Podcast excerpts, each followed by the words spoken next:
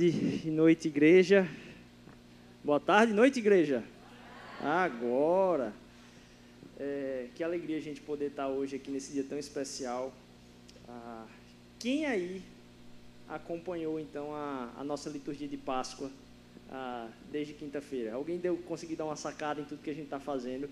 Nossa, muita gente ainda sem saber, talvez, o que, que a gente estava fazendo. Para você que não viu, no YouTube, no Instagram, a gente fez desde quinta-feira, todos os dias, ah, na quinta-feira à noite, no, na sexta-feira à tarde, na, no sábado à noite e no domingo, hoje, às 5 horas da manhã, tinha o pessoal da equipe lá trabalhando e postando vídeo também, ah, para a gente fazer a cada dia uma pausa e refletir no que significa essa Páscoa.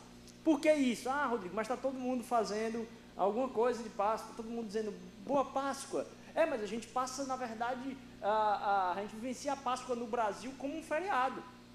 A gente vai para algum lugar, a gente descansa com os familiares, a gente ah, não trabalha, a gente ah, tem isso como mais um, um feriado final de semana e aí a gente começa a fazer programações talvez normais.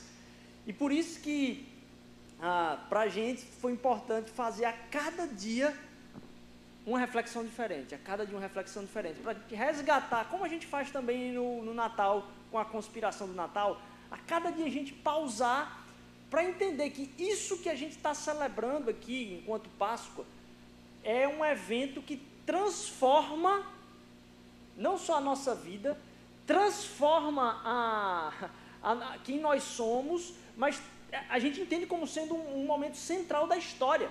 Se é um momento central da história, como a descoberta talvez de ao redor do que os astros ah, do, da nossa Via Láctea rodam, né? Quer dizer, não, achavam que tudo é, rodava ao redor da Terra e depois, é, não, é, é uma parada que roda ao redor do Sol. Então, qual é o centro do sistema da minha vida? Como é que o calendário gere a minha vida? Então, a minha vida não gira em torno simplesmente de um final de semana que vai ser mais estendido. Essa parada tem um significado eterno. Por isso é muito importante eu estar reunido como igreja, reunido como corpo de Cristo, junto com meus irmãos, para entender isso aqui é a coisa mais importante da minha história, da história por completo. E a gente conseguir lembrar disso é, com veemência, por isso que a gente fez a cada dia uma reflexão bem, ah, lógico, curta, mas para você também parar, meditar. Se você não fez ainda, já tem a playlist lá da liturgia de Páscoa lá no YouTube, por favor, cheque lá no Instagram também tem as quatro liturgias, a última que saiu hoje. Então você pode acompanhar aí esse tempo muito, muito precioso da liturgia. Ah, para a gente foi ah, uma alegria para mim, ao mesmo tempo que estava fazendo, assim, sendo transformado por várias coisas. Eu disse, nossa, como eu não paro para pensar, como eu não paro para pensar, como eu não paro para pensar. A proposta é justamente essa, a gente parar para pensar. E hoje a gente vem falar aqui sobre ah, uma continuação da série também, mais voltada a esse, esse dia tão especial de Páscoa. Semana passada, quem perdeu, por favor, que, que palavra majestosa, assim, que tempo gostoso a gente estar tá aqui domingo passado. É, também já está na internet lá, você pode acompanhar. É, mas a gente vem trabalhando a respeito de como a gente pode remoldurar todo, tudo aquilo que a gente enxerga. E que maravilha a gente poder ver as crianças cantando aqui. Agora elas estão tendo uma encenação lá na, na, no Mosaic Kids a respeito da Páscoa também. Tem gente vestida de Jesus lá também, é, fazendo a encenação junto com elas, uma, uma graça. É, e aí a, a gente está remoldurando toda a nossa vida para entender como a palavra de Deus, o, o fato da Páscoa, a Bíblia como um todo, ela transforma o que a gente enxerga do que eu vou fazer no mundo. Enxerga como, inclusive, eu enxergo o mundo. E a gente vem trabalhar isso a partir do Gênesis. A gente já falou sobre trabalho e criação, a gente falou semana passada sobre trabalho e vocação a partir de Babel, e foi comentado que a proposta da igreja é se tornar anti-Babel se tornar, ao invés do lugar onde as pessoas se reúnem para construir para si um nome, e aí você pode pensar em como você projeta a sua carreira, a ambição daquilo que você vai fazer para construir um nome a respeito de, daquilo que você é, o como uma comunidade cristã é chamada a ser a anti-Babel, aquela que ao invés de sub, teu nome lá em cima, vai ser a que serve, aceita, vive junto, se relaciona para transformar e transmitir a identidade que Deus nos criou para ser. Hoje a gente vai acompanhar um pouco ah, daquilo que é algo que tem a ver demais com o fato da gente estar tá hoje aqui como celebrando a Páscoa, que é Gênesis capítulo 22, a história de Abraão e o sacrifício do seu filho Isaac. A gente vai começar, não sei se está pegando, agora, tem que ligar. A gente vai começar falando então de Abraão e Isaac num texto que está lá em Gênesis capítulo 22. Se você quiser abrir aí na, na sua Bíblia também, fique à vontade. Lá em Gênesis capítulo 22, a gente já viu lá atrás que, é, a partir do capítulo 12, começa essa conversa com Abraão. Essa conversa uh, de Deus com Abraão. Até o capítulo 11 foi onde a gente terminou semana passada uh, em Babel. A gente vai revisitar semana que vem ainda esse trecho do 1 ao 11, no capítulo 6, 7 e 8. Mas hoje a gente pega esse, essa parte do, do capítulo 22, que encerra, inclusive, a gente vai dar um passeio por essa conversa de Deus com Abraão, mas ele encerra o tempo de Gênesis para Abraão aí assim, um foco em Abraão, ele pega muito do 12 ao 22, principalmente partir do 23 já começa a contar um pouco da história de Isaac, de Jacó, e, e, e assim se sucede. Mas vamos lá. Depois dessas coisas, Deus pôs Abraão, Abraão à prova e lhes disse: Abraão, este lhe respondeu: Eis-me aqui. Deus continuou: Pegue o seu filho, seu único filho Isaque, a quem você ama, e vá à terra de Moriá. Ali ofereça um holocausto sobre um dos montes que eu lhe mostrar. Na manhã seguinte, Abraão levantou-se de madrugada e, tendo preparado o seu jumento, levou consigo dois de seus servos e Isaque, o seu filho. Rachou a lenha para o holocausto e foi para o lugar que Deus lhe havia indicado. No terceiro dia, Abraão ergueu os olhos e viu o lugar de longe. Então disse aos seus servos: Esperem aqui com o jumento. Eu e o rapaz iremos até lá e, depois de termos adorado, voltaremos para junto de vocês. Abraão pegou a lenha do holocausto e a colocou sobre Isaque, seu filho. Ele, por sua vez, levava nas mãos o fogo e a faca. Assim, os dois caminhavam juntos. Isaac rompeu o silêncio e disse a Abraão, seu pai: Meu pai? Abraão respondeu: Eis-me aqui, meu filho. Isaac perguntou: Eis aqui o fogo e a lenha, mas onde está o cordeiro para o holocausto?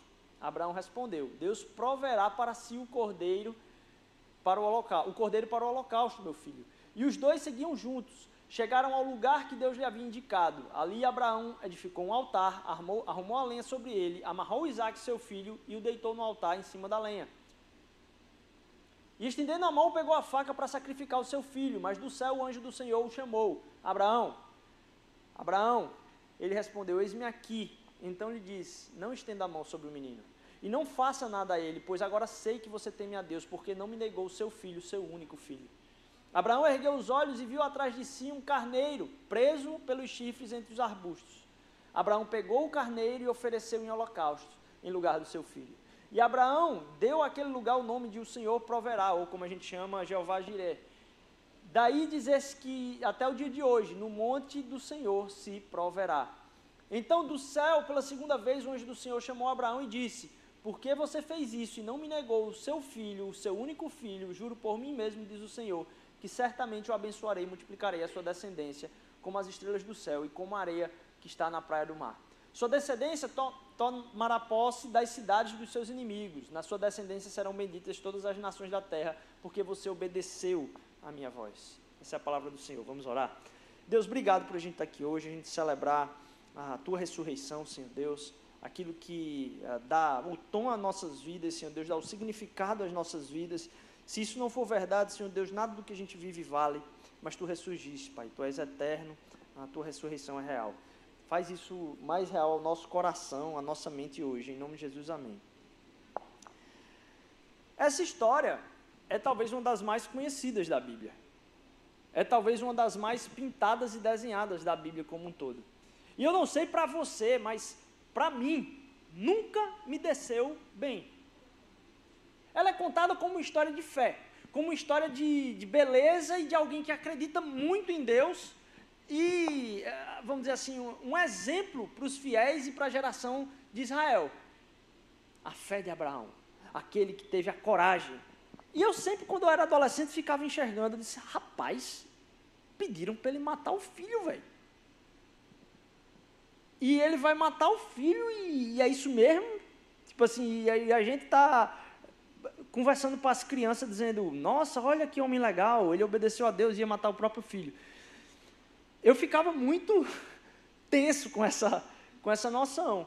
Porque é uma história que é meio macabra, né? É... A primeira coisa que a gente precisa entender a respeito disso é por que, que essa história está colocada aí e qual o sentido que ela fazia para o contexto da época. Uma primeira coisa é a gente entender que isso que está acontecendo com Abraão, que é pedido a ele, é, ele atende de prontidão. Ele atende muito rapidamente. Primeiro, ele sabia o que, que estava sendo pedido. Abraão sai de Ur dos caldeus e esse tipo de resposta, de oferta, é, vamos dizer assim, por, uma, por, uma, por um cumprimento de alguma promessa, não era difícil de acontecer em outras religiões. Ele já viu esse ritual acontecer. Tanto é verdade que o próprio Isaac pergunta para ele: Ó, oh, eu sei o que a gente vai fazer, mas está faltando uma parada aí. Eu tenho o costume de entender o que é que acontece normalmente. A gente sacrifica um animal, mas havia culturas onde o sacrifício de crianças era real. Então, esse pedido de Deus a Abraão não lhe é estranho. Pode lhe ser doloroso, mas não lhe é estranho. Talvez, poxa, caiu a carapuça sobre mim, né? Eu vai ter que ser o, o meu filho. Mas isso lhe era comum ao participar de outras histórias, talvez de outras pessoas que tivessem feito esse tipo de sacrifício a um outro Deus. Está aqui Abraão tendo um relacionamento com o Deus que o chamou e que não é o Deus ah, de onde ele veio. Sai da tua terra, de tua parentela e vai para a terra que te mostrarei. Em ti serão benditas todas as nações da terra. Essa é a promessa de Deus a Abraão, lá quando ele o chama em Gênesis capítulo 12. Vai para a terra que eu vou te mostrar ali eu vou separar um lugar para você. E, Deus, e, e, Abraão sai então de, de onde ele foi criado, dessa cultura, para seguir um Deus que havia se revelado a ele agora ali pessoalmente. E esse Deus agora faz um convite de ele fazer uma coisa que a cultura toda estava fazendo também. Então, primeira coisa, esse contexto ah, lhe era comum. Fazia parte talvez da conversa também, porque se a gente pensar sobre. É, porque é uma coisa difícil também de entender, que permanece até hoje em muitos lares, inclusive alguns lares cristãos mais conservadores, é, conservadores eu digo assim, mas não conservadores no sentido teológico do termo, estou dizendo assim, no sentido de gente que ainda a, a, guarda algumas coisas que, inclusive em, em âmbitos conservadores e não conservadores, já é coisa vencida, como o direito da primogenitura. Alguns lares ainda guardam ao analisar ali a, a, as escrituras o, o, é, esse direito de primogenitura e fazem algum tipo de, de, vamos dizer assim, de ensino a respeito, a respeito disso. Mas o que é que significava para aquele povo de, o, o direito de primogenitura, onde o primeiro filho herdava a herança da família?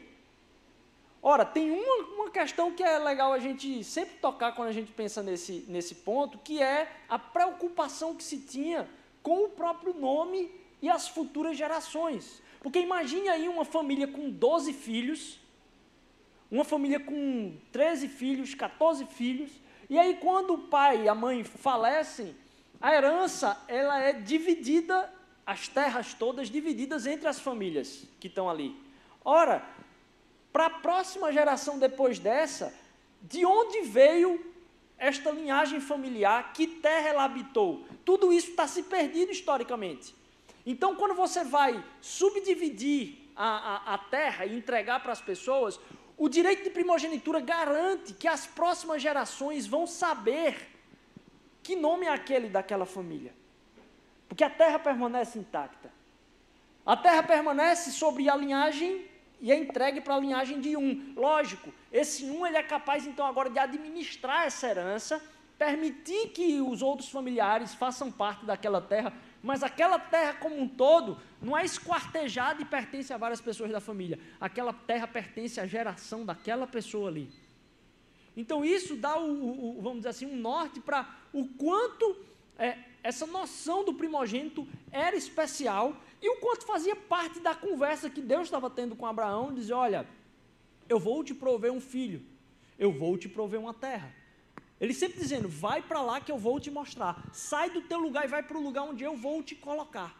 Vai para o lugar onde eu vou te colocar. Vai para o lugar onde eu vou te colocar. Eu vou mostrar ainda o filho. E tudo isso é questionado nesse intervalo aí, do 12 ao 22. Tudo isso é, é questionado na relação de Abraão com Deus. E agora, essa promessa que Abraão está para cumprir ali, lógico, tem um certo sentido, primeiro, pelo contexto histórico, segundo, pelo ponto de contato da conversa de Deus com. Eita. Ele vai ajudar, ele vai ajudar. É, Deus vai ter um, um, uma conversa com Abraão tratando de um problema que já foi questionamento dele antes sobre o filho que ele mesmo tinha prometido. Pega o teu filho, teu único filho, aquele a quem tu amas, Isaac, e aí você traz aqui para esse monte. Essa promessa, ela, ela, ela é desafiadora para Abraão, mas ao perceber o resultado dessa promessa, a gente percebe que Deus quis, pelo menos agora aqui, começar com um, um, um tópico bem pesado entre as religiões ele diz: Eu funciono de um jeito diferente em relação a sacrifícios.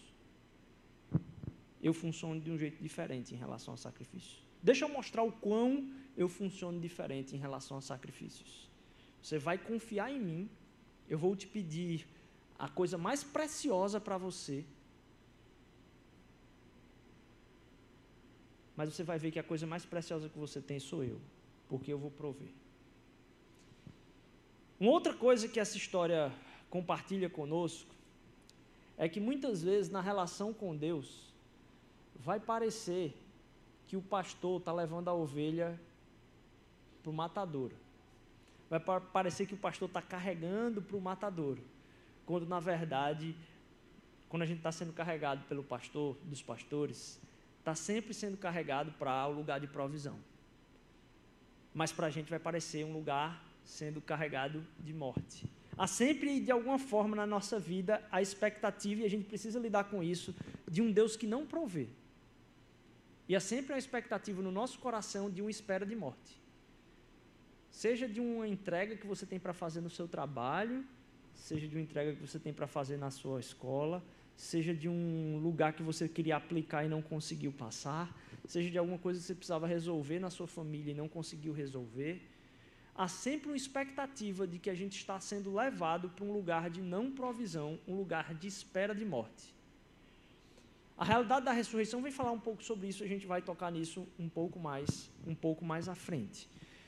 Essa história, então, que antes é, era inaceitável, fazia parte de, desse contexto, e agora Deus vem responder ela de uma, de uma maneira diferente para contrariar a forma de se adorar a Deus e a forma que Deus responde dentre as nações.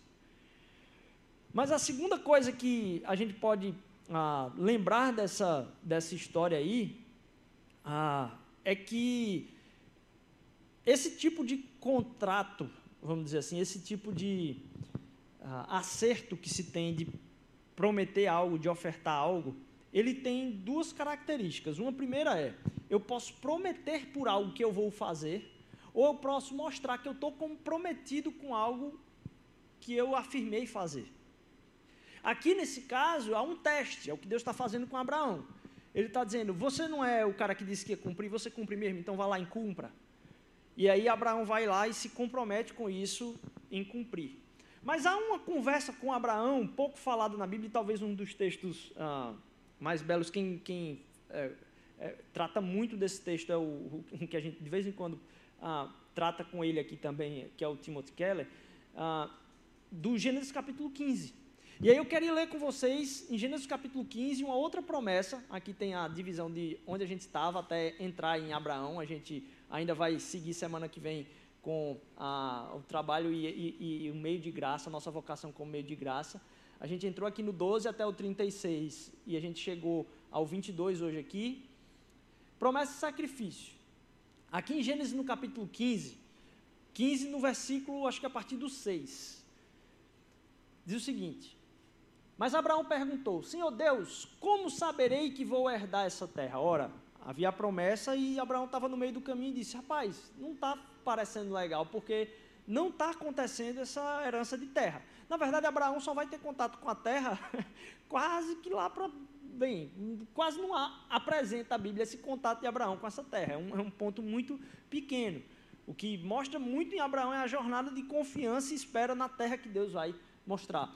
O Senhor respondeu: Traga-me uma novilha, uma cabra e um cordeiro, cada qual de três anos, uma rolinha e um, pom, um pombinho. Abraão trouxe todos esses animais, cortou-os pelo meio e pôs as metades umas diante das outras. Então pegou lá o bicho, partiu no meio, abriu e colocou um diante do outro, bem cardinou, né?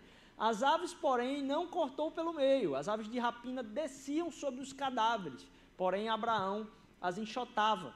Ao pôr do sol, um profundo sono caiu sobre Abraão e grande pavor e densas trevas tomaram conta dele.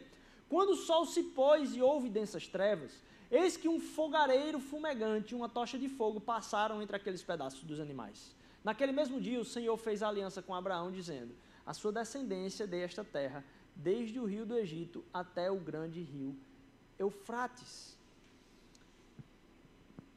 Perceba que aqui é um outro ritual, bem Quentin Tarantino mesmo, assim, né? Você tem ali um, uma cena macabra, Abraão conversando com Deus, e Deus dizendo: ah, Você acha que eu não vou me comprometer com você? Não, faça o seguinte: pega esses animais, tore eles no meio, bote um de frente para o outro, e as aves, e, e, percebam que as aves não são é, gaivotas, não são, é abutre mesmo, que elas vêm comer a carniça do bicho, e Abraão fica espantando elas dali, é, e essa cena é, é meio tensa, assim, olha como Deus fala com com Abraão.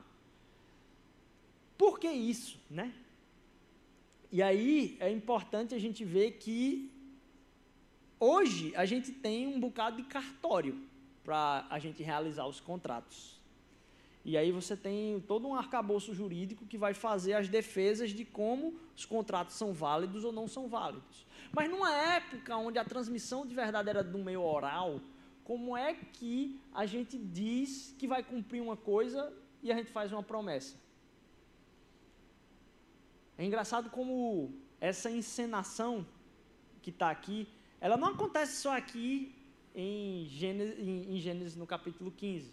Lá em Jeremias capítulo 34, diz o seguinte: Farei com os homens que transgrediram a minha aliança e não cumpriram as palavras da aliança que fizeram diante de mim, o mesmo que eles fizeram com o bezerro que cortaram ao meio, para passarem entre as duas partes.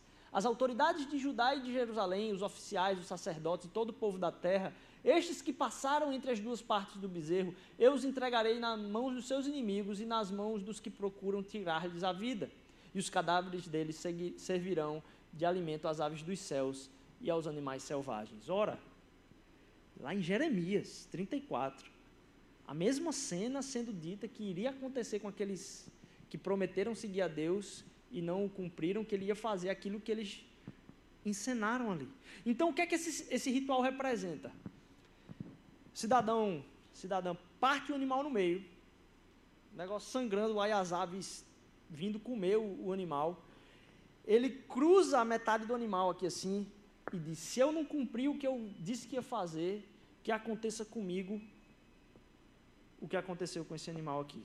E a, a, através desse é, é, desse passar, né, que representa até a gente acha um negócio muito distante, né, mas é, eu não sei qual é a palavra que usam aqui em Recife, mas se você tivesse de perna cruzada e uma pessoa passasse por cima da sua perna assim, quando eu estava lá no interior, a pessoa diz assim, desilim.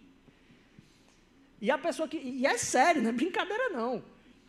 É, se a pessoa passasse por cima da perna, que tivesse, você tivesse sentado na calçada assim, a pessoa passasse por cima da sua perna e disse, ei, ei, ei, ei, desilim, desilim, volte, passe por cima de volta, porque senão a pessoa não casava, era um negócio assim.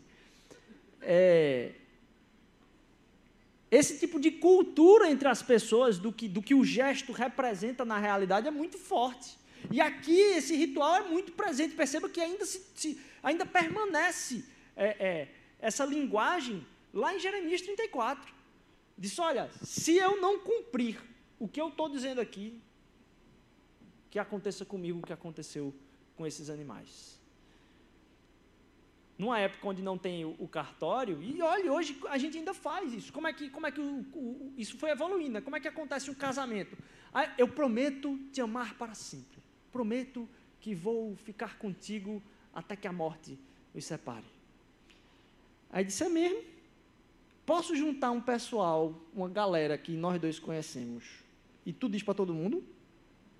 Isso aí. Porque tem uma galera hoje que é nessa, né? Ah, não precisa casar, não. A gente fala aqui, entre a gente. Não, a gente, a gente só a gente mesmo, a gente conversa aqui. Não, não, precisa fazer nada, não. Rapaz, o significado não é simplesmente para dar uma festa, é, é, é para você dizer para todo mundo. Dizer assim, o que é que esse cara disse para tu mesmo? Que que ela disse para você mesmo? Todo mundo está sabendo, toda a comunidade, toda a vila está sabendo o que está acontecendo ali. E a gente poder testemunhar isso. Então perceba como isso só ganhou por trás o, arca, o arcabouço jurídico, mas a, a, a, testemunha e a promessa ainda se torna verdade como uma realidade ah, profunda e presente até os dias de hoje. O que está acontecendo aqui então é essa, essa promessa de que Deus, ah, na tensão com Abraão, de tirar ele da terra dele, de dizer para uma outra terra para onde ele vai, ah, que ele vai cumprir aquilo que ele disse que iria fazer. Ah, é importante a gente perceber nesse trecho, que está lá em Gênesis, no capítulo 15, que depois que acontece essa cena, Abraão é colocado de alguma forma em densas trevas.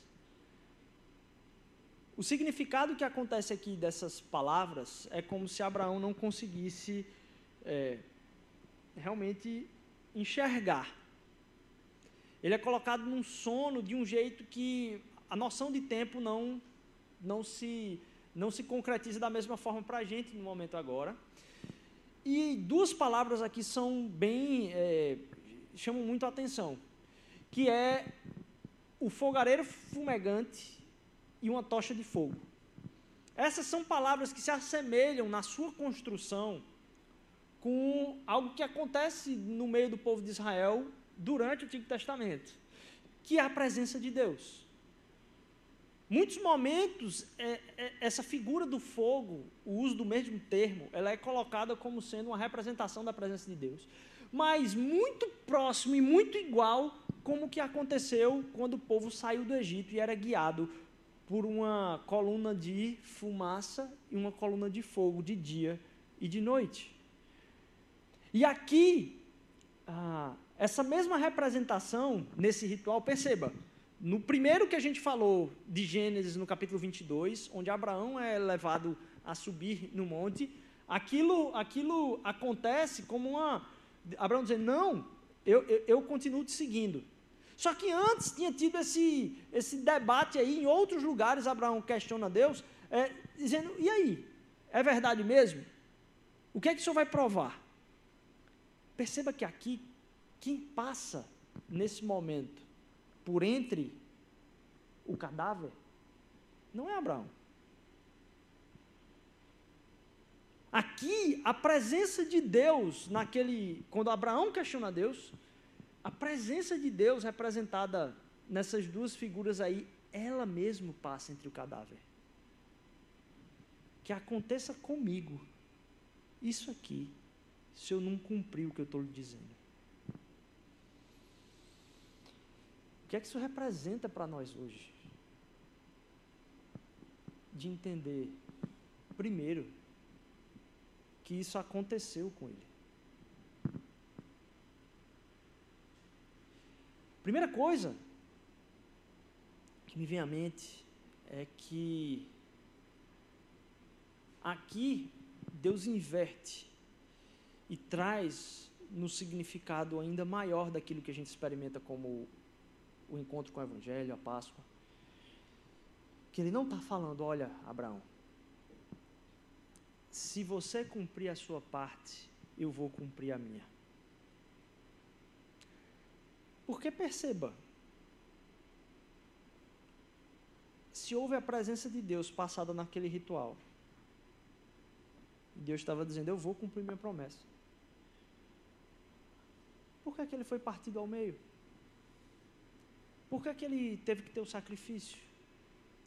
Por que, é que Deus teve que vir à terra e ser trucidado?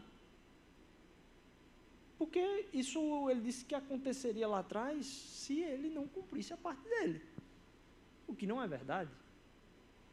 O que Deus está falando para Abraão aqui, o que Deus está falando através da sua palavra para nós, é que, Abraão, você, se eu não cumprir a minha parte, eu vou sofrer. Estou dizendo que eu vou cumprir. Só que a lógica agora inverte tudo quanto a gente tem de busca religiosa, espiritual. Se você não cumprir a sua parte, eu também vou sofrer. Se você não cumprir a sua parte, eu vou pagar a sua parte. Porque é isso que a cruz grita a respeito da trajetória do Antigo Testamento inteiro.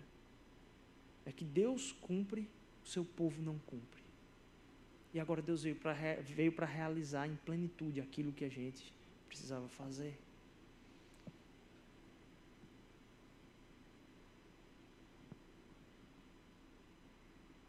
A gente tem como uma das figuras mais emblemáticas de leitura desse dia de hoje, é um trecho que está lá em João, no capítulo 20.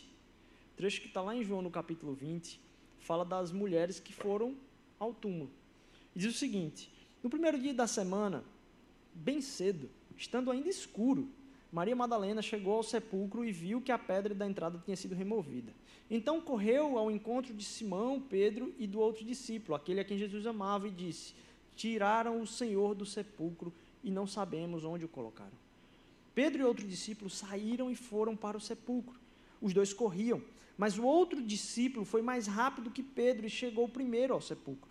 Ele se curvou e olhou para dentro, viu as faixas de linho ali, mas não entrou. A seguir, Simão Pedro, que vinha atrás dele, chegou e entrou no sepulcro e viu as faixas de linho, bem como o lenço que estivera sobre a cabeça de Jesus. Ele estava dobrado à parte, separado das faixas de linho. Depois entrou outro discípulo que chegara primeiro ao sepulcro, que, que chegara primeiro ao sepulcro e também entrou. Ele viu e creu. Eles ainda não haviam compreendido que, conforme a Escritura, era necessário que Jesus ressuscitasse dos mortos. Os discípulos voltaram para casa aquilo que eu falei sobre a expectativa de morte que a gente tem, ah, de medo de encontrar de não provisão, perceba que essa realidade se torna plena agora, inclusive naqueles que andam próximo a Jesus em toda a sua vida. Durante toda a vida, aquelas mulheres e aqueles discípulos caminharam junto de Jesus. E perceba que elas vão ao encontro do sepulcro, não na esperança de encontrar nada senão Jesus morto não tinha expectativa de ressurreição nenhuma. O que elas estavam indo ali era fazer um trabalho de perfumação de um cadáver, de um morto. E só não fizeram no sábado porque era proibido fazer isso no sábado. Então eles esperaram o sábado e no domingo foram ali normalmente encontrar o morto. Quando não encontraram, supuseram o óbvio: roubaram o corpo. Porque não havia nenhuma expectativa de ressurreição havia a expectativa do encontro da morte. Do mesmo jeito que para nós, mesmo caminhando com Cristo Jesus, quantas vezes a gente não vai para as coisas na expectativa de encontrar o morto? Quantas vezes a gente não sai para a nossa semana na expectativa de dar de cara com o corpo?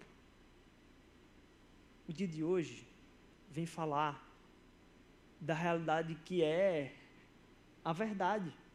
Vocês não vão encontrar o corpo, porque ele está vivo, ele está ressurreto, ele é a ressurreição. A realidade da ressurreição transforma agora não só um fato histórico, mas em como eu encaro toda a realidade do universo, onde eu saio do meu lugar na certeza da ressurreição. Eu trabalho para Deus, com Deus, por Deus, na certeza da ressurreição. Eu vivo a minha vida, eu cuido dos meus filhos, eu amo a minha família, eu cuido das coisas que Deus coloca ao meu redor, não na expectativa de morte, não na expectativa do que vai ser, mas na expectativa do que já foi a ressurreição. E muitas vezes meu olhar para as coisas, para a vida, se iguala ao daquelas mulheres que vão muito cedo, olha, ah, vou correr aqui assim que o sol nascer. Por que esse correr assim que o sol nascer? Porque a expectativa delas é que, poxa, a gente perdeu um dia de perfumação, então o corpo já deve estar fedendo. Não era expectativa de esperança. Mas Cristo ressurgiu. Cristo é aquele que pode agora tocar na nossa realidade e dizer: olha, a ressurreição é real. E ela é real, num caráter simbólico, em vários aspectos.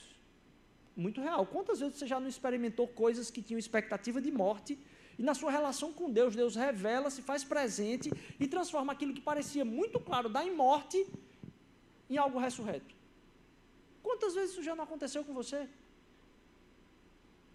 Quantas vezes aquilo que a nossa relação com Deus diz, Deus me livra disso aqui, isso não aconteceu no seu trabalho, na sua casa, na sua semana por uma ansiedade pessoal. Aquilo que parecia morte, encontro com a morte, Deus disse: Eu ainda estou presente aqui. Eu continuo com você. E muitas vezes a situação se reverte. E mesmo quando ela não se reverte, a presença de Deus é tão grande que a presença de Deus do encontro de morte no nosso coração se dá pelo não consolo. E na, na, na expectativa de morte do não consolo, Deus se revela consolo e paz presente na nossa vida. Ora, se isso é verdade no simbólico, se isso dá poder, recurso para a gente no simbólico das coisas que a gente vive, imagine viver na convicção plena e certa de que isso em Cristo Jesus não aconteceu pelo poder de Deus num simbólico. Isto realmente aconteceu na ressurreição, ela é real e é o fundamento sobre o qual nós caminhamos. Segundo o apóstolo Paulo, se isso não for verdade, nada do que a gente está pregando aqui vale de nada. Mas a gente vive no poder da ressurreição. A gente não vive na expectativa do talvez, será que encontrarei com a morte? A gente vive a partir da certeza desse domingo, o domingo de ressurreição. A gente não vem ou não vai para encontrar com um túmulo e talvez dar de cara com um morto. Porque Deus venceu a morte. Ele sofreu ela e venceu a morte. Para que eu e você não pudéssemos mais, não precisássemos mais lidar com a morte. Aí normalmente veja como são as pregações. A gente às vezes trata isso. A gente você não precisa mais lidar com a morte, mas você vai andar em, em dificuldades no seu, lógico. A vida do cristão é uma vida de dificuldades, é uma vida de às vezes sofrimento, é uma vida de. Mas percebam, todo esse sofrimento ele gera o que em nós? Medo e expectativa de quê? Morte. E com a morte, a gente não precisa mais lidar. Porque tudo que ela conquistaria sobre a minha sua vida, morreu. Então nós vivemos agora a partir da ressurreição, para que mesmo quando aquilo que é sombra de medo de morte venha sobre mim e sobre você, ele diga: Isso vai fazer o que comigo? Se Cristo Jesus já venceu a morte.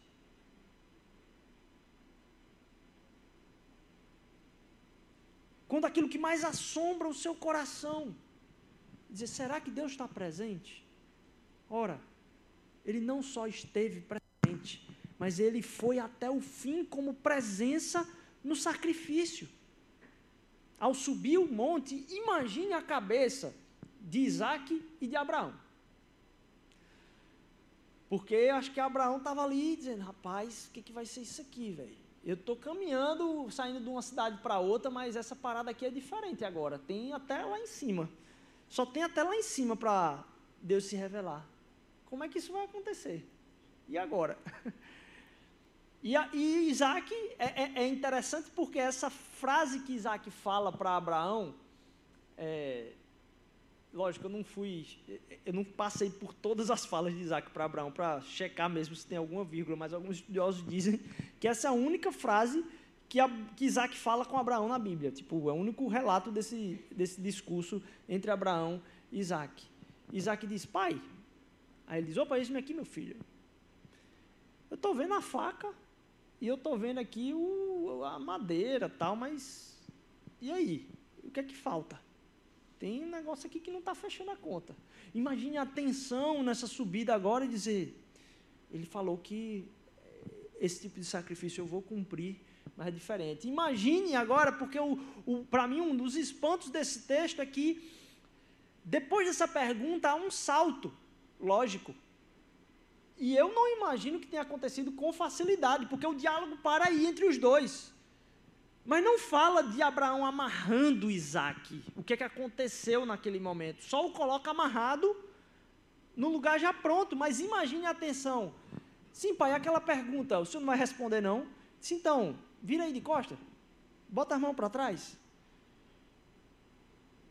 E essa tensão sendo construída naquele momento, ah, só revela uma outra não coincidência, uma outra resposta de Jesus na cruz sobre aquilo que é ah, o que ele pede e a forma como Deus lida com sacrifícios.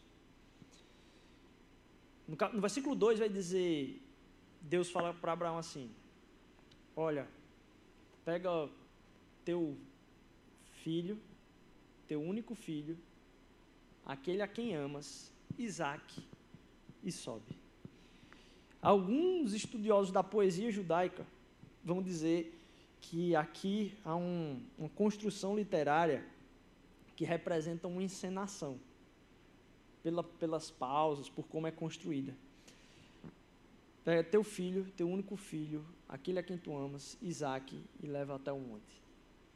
É, é como se houvesse uma conversa aí entre Deus e Abraão. E aí Deus falasse assim: Então, Abraão, quero que tu pegue teu filho. Aí Abraão dizia assim: Qual? Porque Ismael já tinha nascido. Aí Deus fala para Abraão: Não, teu único filho. Eu digo, sim, mas eu tenho mais de um. Aquele a quem tu amas, Abraão. Abraão pode ter respondido, ou, ah, mas eu amo os dois. Ou então ele pode ter dito, ah, tudo bem. Porque Deus logo em seguida responderia, Isaac, e traz aqui a certeza dessa conversa que culmina de Abraão assim na história dele vem revelar um Deus que está presente, não só na história da Bíblia, mas na nossa vida, que é um Deus de provisão. Em tudo aquilo que a gente tem expectativa de morte, Deus proverá. A gente parte do suposto agora de que se a gente vive pela ressurreição, aí sim que é certeza que Deus vai prover, porque a morte a gente não vai experimentar. Sempre tem a ver de alguma forma com um lugar, porque Deus está tirando Abraão de lugares e colocando em outros. Mas isso é representado também no que talvez vai acontecer quando Jesus entra em Jerusalém. Porque Jesus diz, ó, para os discípulos, eu estou indo para Jerusalém. Os discípulos, opa, peraí, Jesus, vai ter problema lá, logo agora. Não vai para lá, não. Vamos para fica em Betânia mesmo. Não vai para lá, não. Mas ao cumprir a vontade de Deus, no lugar onde Deus o coloca, porque todos os lugares onde Deus nos coloca, Pode ter certeza, há provisão. Há provisão dele em todos os lugares que Deus nos coloca. Se ele nos chama para estar no lugar, pode ter certeza, há provisão de Deus naquele lugar. Os discípulos e a Páscoa, como é que poderia acontecer uma Páscoa sem Jesus? Há provisão. Deus chega lá no meio da reunião deles no domingo.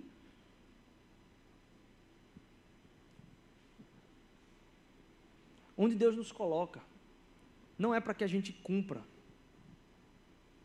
o nosso chamado simplesmente. Onde Deus nos coloca é porque Ele quer cumprir os propósitos dele na história. Então a gente pode ir para os lugares onde Deus nos chama, na certeza, primeiro, da provisão de Deus. Porque onde Deus nos coloca é para Ele cumprir os propósitos dele. Aí isso gera no nosso coração uma outra pergunta que é: mudar o meu coração da pergunta o que eu tenho que realizar, o que eu tenho para realizar, para a pergunta: Deus, o que tu queres cumprir através da minha vida? Porque quando a gente está nos lugares, a gente fica preocupado, aborrecido, agoniado com o que eu vou realizar. Mas o que Deus quer realizar na vida da gente não é um propósito do que Ele vai realizar através de mim, mas o propósito que Ele tem para cumprir na história. Ora, o pedido de Deus a Abraão, ele se revela como ah, algo que Deus disse para Abraão: Olha, por que você entregou o seu filho, seu único filho? Agora eu entendo que você me ama. A gente pode continuar essa leitura é, para além do Gênesis. Não sei se vai ainda aqui. Peraí, agora. Ixi, acho que travou aqui. Tu passa aí, Beto. Próximo slide. Acho que travou aqui para mim.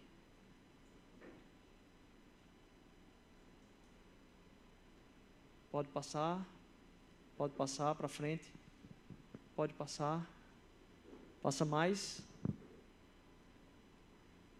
Aí. Opa. Volta aqui. Volta. Volta um. Aí. Aquele que não poupou o seu próprio filho, mas por todos nós o entregou, será que não nos dará graciosamente com ele todas as coisas? O pedido de Deus a Abraão é: traga teu filho, teu único filho, aquele a quem tu amas, Isaac. E no final Deus diz: Porque tu entregaste teu filho, agora eu sei que tu realmente me amas.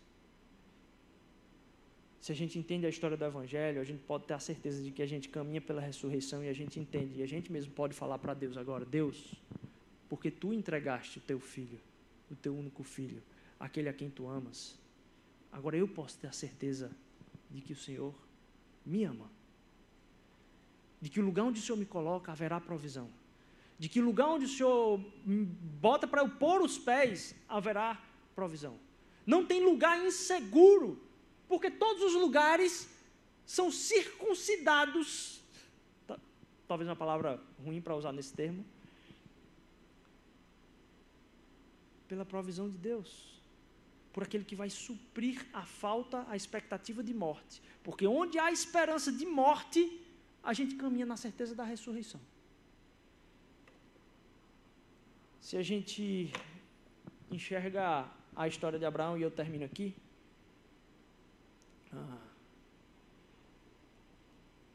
É engraçado porque no meio do texto diz que levou três dias a chegar ao pé do monte.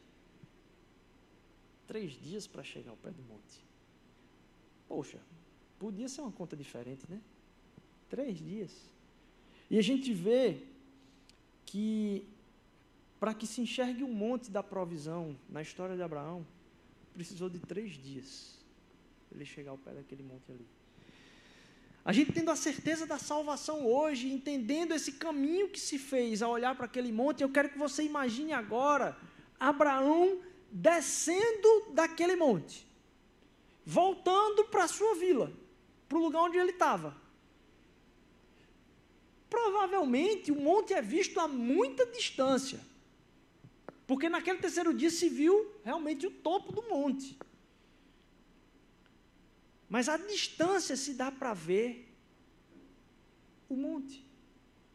E agora, Abraão, depois de ter descido do monte, imagine a lembrança, porque a gente falha em dar nome para as coisas, em levantar altares para as coisas, em levantar altares de Deus para as coisas que Ele já se revelou como ressurreição na vida da gente. Quantas vezes Ele já não foi resposta para você e no dia seguinte tem um novo problema que ocupa a sua mente?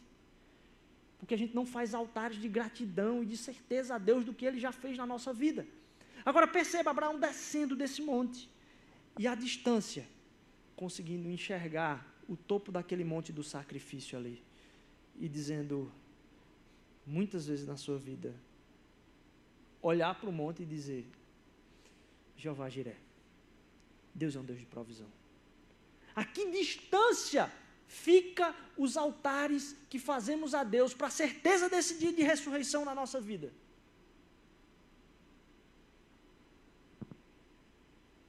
Porque o Evangelho é a palavra de Deus para dizer que esse monte está à nossa vista todos os dias.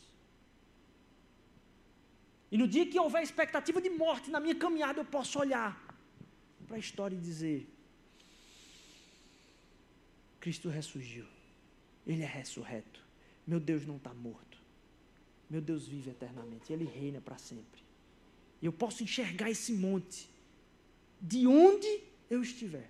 Alguns vão dizer que, ah, não só para a ironia do como a gente falou no, na liturgia de Páscoa, que talvez Cristo tendo trabalhado com madeira a vida toda, é, de ser, pelo menos, intrigante de ele estar pendurado naquela madeira ali e, e olhar para aquilo e dizer, meu irmão, eu trabalhei com isso a vida toda. Que essa história dessa conversa com Abraão, alguns vão dizer que a cadeia de montanha do qual fazia parte esse monte ali é a mesma cadeia de montanha que tem ao redor de Jerusalém e que talvez ele tenha sido sacrificado. Onde há Deus é provisão, Deus vai prover. A palavra diz assim: olha, é, Deus enxerga, Deus vê. A palavra provisão é Deus vê. Para a gente que é nordestino faz mais sentido. Porque alguém pede alguma coisa para a gente a gente diz: espera aí, deixa eu ver se tem ali. Eu vou, né? Não sei se lá no sul o pessoal fala isso. Mas o significado de ver tem a provisão. Eu vou, eu vou achar isso, eu vou colocar no lugar isso.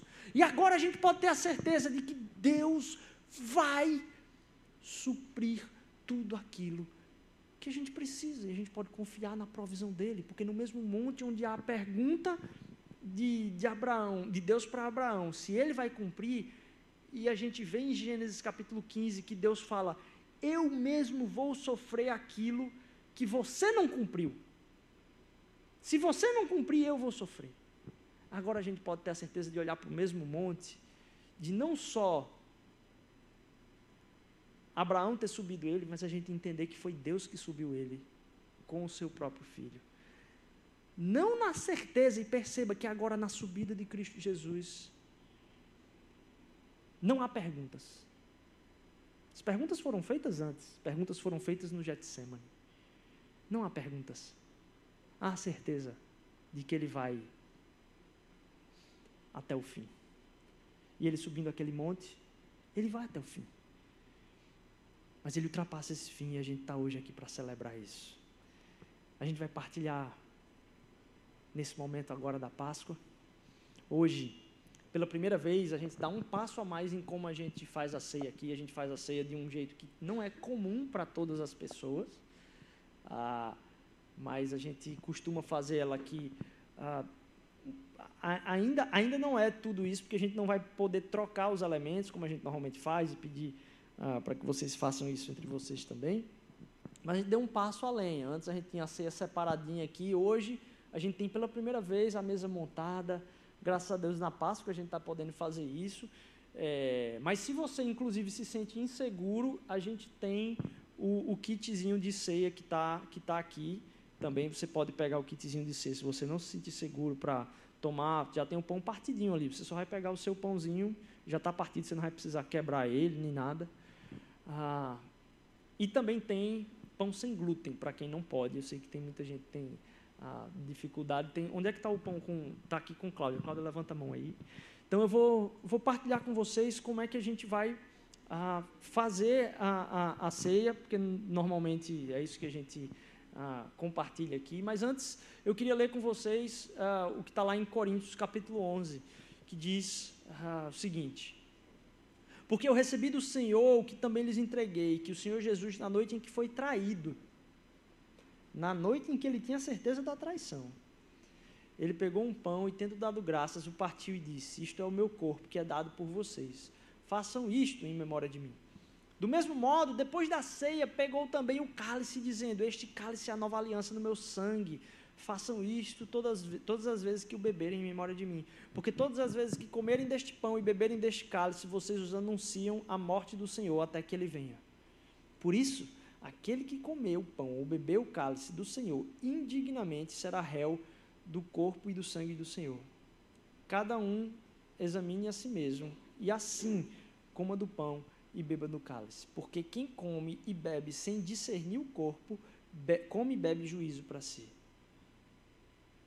a gente sempre lembra aqui que é um tratamento que o Evangelho precisa fazer na nossa vida, que se há uma noção de que se eu tenho pecado na minha vida, eu não posso participar da ceia.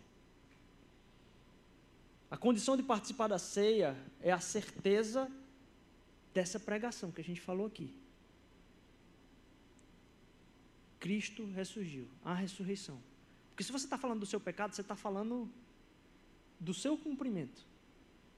Mas essa ceia a gente partilha ela na certeza de que Deus venceu o seu pecado. E que a morte que o seu pecado produz na sua vida, agora a morte está morta. A morte que o pecado gerou na sua vida essa semana está morta pela ressurreição de Cristo Jesus. E há poder nele para que você surja em novidade de vida. Quando a palavra aqui está dizendo examine-se a si mesmo, ele não está falando a respeito Veja se tem um pecado na sua vida agora, e se tiver, você não participe disso. Não, cada um examine-se a si mesmo, e depois de examinar, ele diz o quê? E talvez coma? Não, e coma. E coma. Porque quem traz juízo sobre a sua vida é quem come sem discernir a si? Não. É quem come sem discernir o corpo. Aqui Paulo está dando uma briga na igreja para dizer: vocês não esperam ninguém, vocês deviam comer em casa e vir para cá de barriga cheia, para não estar tá comendo antes dos outros. É isso que o texto está dizendo aqui. Se você quiser ler o capítulo 11 todinho, depois você vem em casa aí. E ele chega nesse ponto e diz: Olha, essa ressurreição é para que agora o meu pecado não tenha mais poder. E se o meu pecado não tem poder, o de ninguém tem. Então por que, é que eu não como com ele? Porque a gente não come um com o outro, porque o pecado do outro coloca uma distância na vida da gente entre, entre nós. Então, se Cristo ressurgiu, a resposta de que Cristo ressurgiu não é que você vai andar simplesmente feliz, é que você vai sentar com qualquer um. Porque se o teu pecado não tem valor mais, o de ninguém tem. E se você está colocando o pecado no valor dos outros, você não está discernindo o corpo. E você não está entendendo o porquê Cristo morreu. Porque você não entendeu que o preço que foi pago foi por você, não foi pelo outro. Então, se você tem problema com qualquer pessoa, você não está entendendo ainda a ressurreição. A ressurreição veio para dizer que não há mais barreiras entre nós e Deus. E agora eu posso sentar com misericórdia com qualquer um. Que a gente coma discernindo o corpo. Como é que a gente vai fazer nesse momento? Nesse momento vai tocar uma música enquanto a gente está refletindo. E aí, Beto, já pode soltar a música, tá, Beto? Não sei se ele está escutando lá. Já pode soltar a música por trás aí. A gente vai ter um tempo agora de uh, meditação, uh, enquanto a gente fala. É, e vocês vão poder vir aqui na frente. Quem tiver precisando do é, pão com, sem glúten, só falar, Cláudia vai estar aqui na frente também, você vem pegar com ela. Mas você vai pegar o pão e o cálice. E você vai sentar com uma ou duas pessoas que estão ao seu lado aí. E você vai perguntar a ela: Por que eu posso orar por ressurreição na sua vida? O que na sua vida precisa dessa certeza de ressurreição? Só me diz uma área, não precisa especificar. E aí a gente vai partilhar desse tempo de oração para dizer que essa oração poderosa que Deus nos fez corpo, hoje é verdade. Ele é aquele que ressurgiu, ele é aquele que está vivo eternamente. A gente não ora por um Deus morto, a gente ora por um Deus que ressuscitou. Então você vai orar junto com ela, e depois de orar, vocês dois podem tomar o cálice e o pão, e eu volto aqui para fazer uma oração final. Vem buscar o cálice e o pão, partilhe em oração com alguém, pergunta aí: olha, que eu posso orar por você em ressurreição na sua vida? E aí a gente partilha do cálice e do pão e eu volto aqui para orar, tá bom? Que Deus fale profundamente ao seu coração, não se furte a tratar desse tema da ressurreição na sua vida. Não se furte a dizer, eu preciso lembrar da ressurreição e que há poder em Cristo Jesus para eu viver com coragem, para eu viver em segurança nessa, nessa ou nessa área. Que a gente faça esse momento junto agora. Vocês podem vir, pegar o cálice, pegar o pão e aí a gente partilha em oração aí, cada um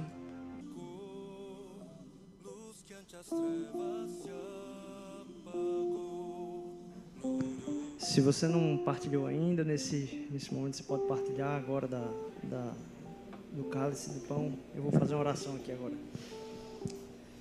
Deus, obrigado, Pai, porque o que a gente celebra aqui, Senhor Deus, é a realidade da tua ressurreição. Ó, a alegria da gente saber, Senhor Deus, que a morte não tem mais poder sobre a nossa vida. Que pecado nenhum, Senhor Deus, que possa estar fingindo nos aprisionar, Senhor Deus, tem o resultado ou tem a palavra final sobre nós, Senhor Deus.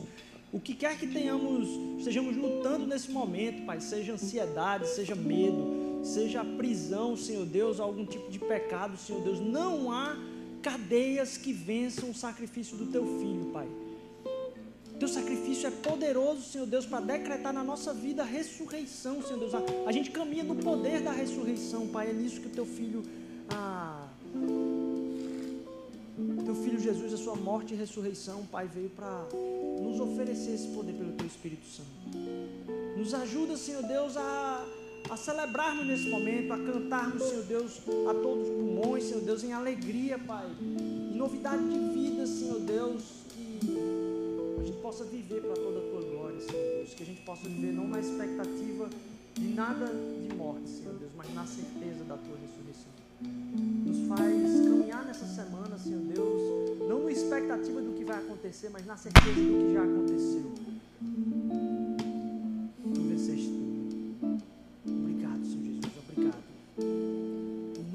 Jesus, guia a tua igreja, guia o teu povo, guia essas pessoas que estão aqui hoje, Senhor Deus, na paz do teu Espírito Santo, Pai.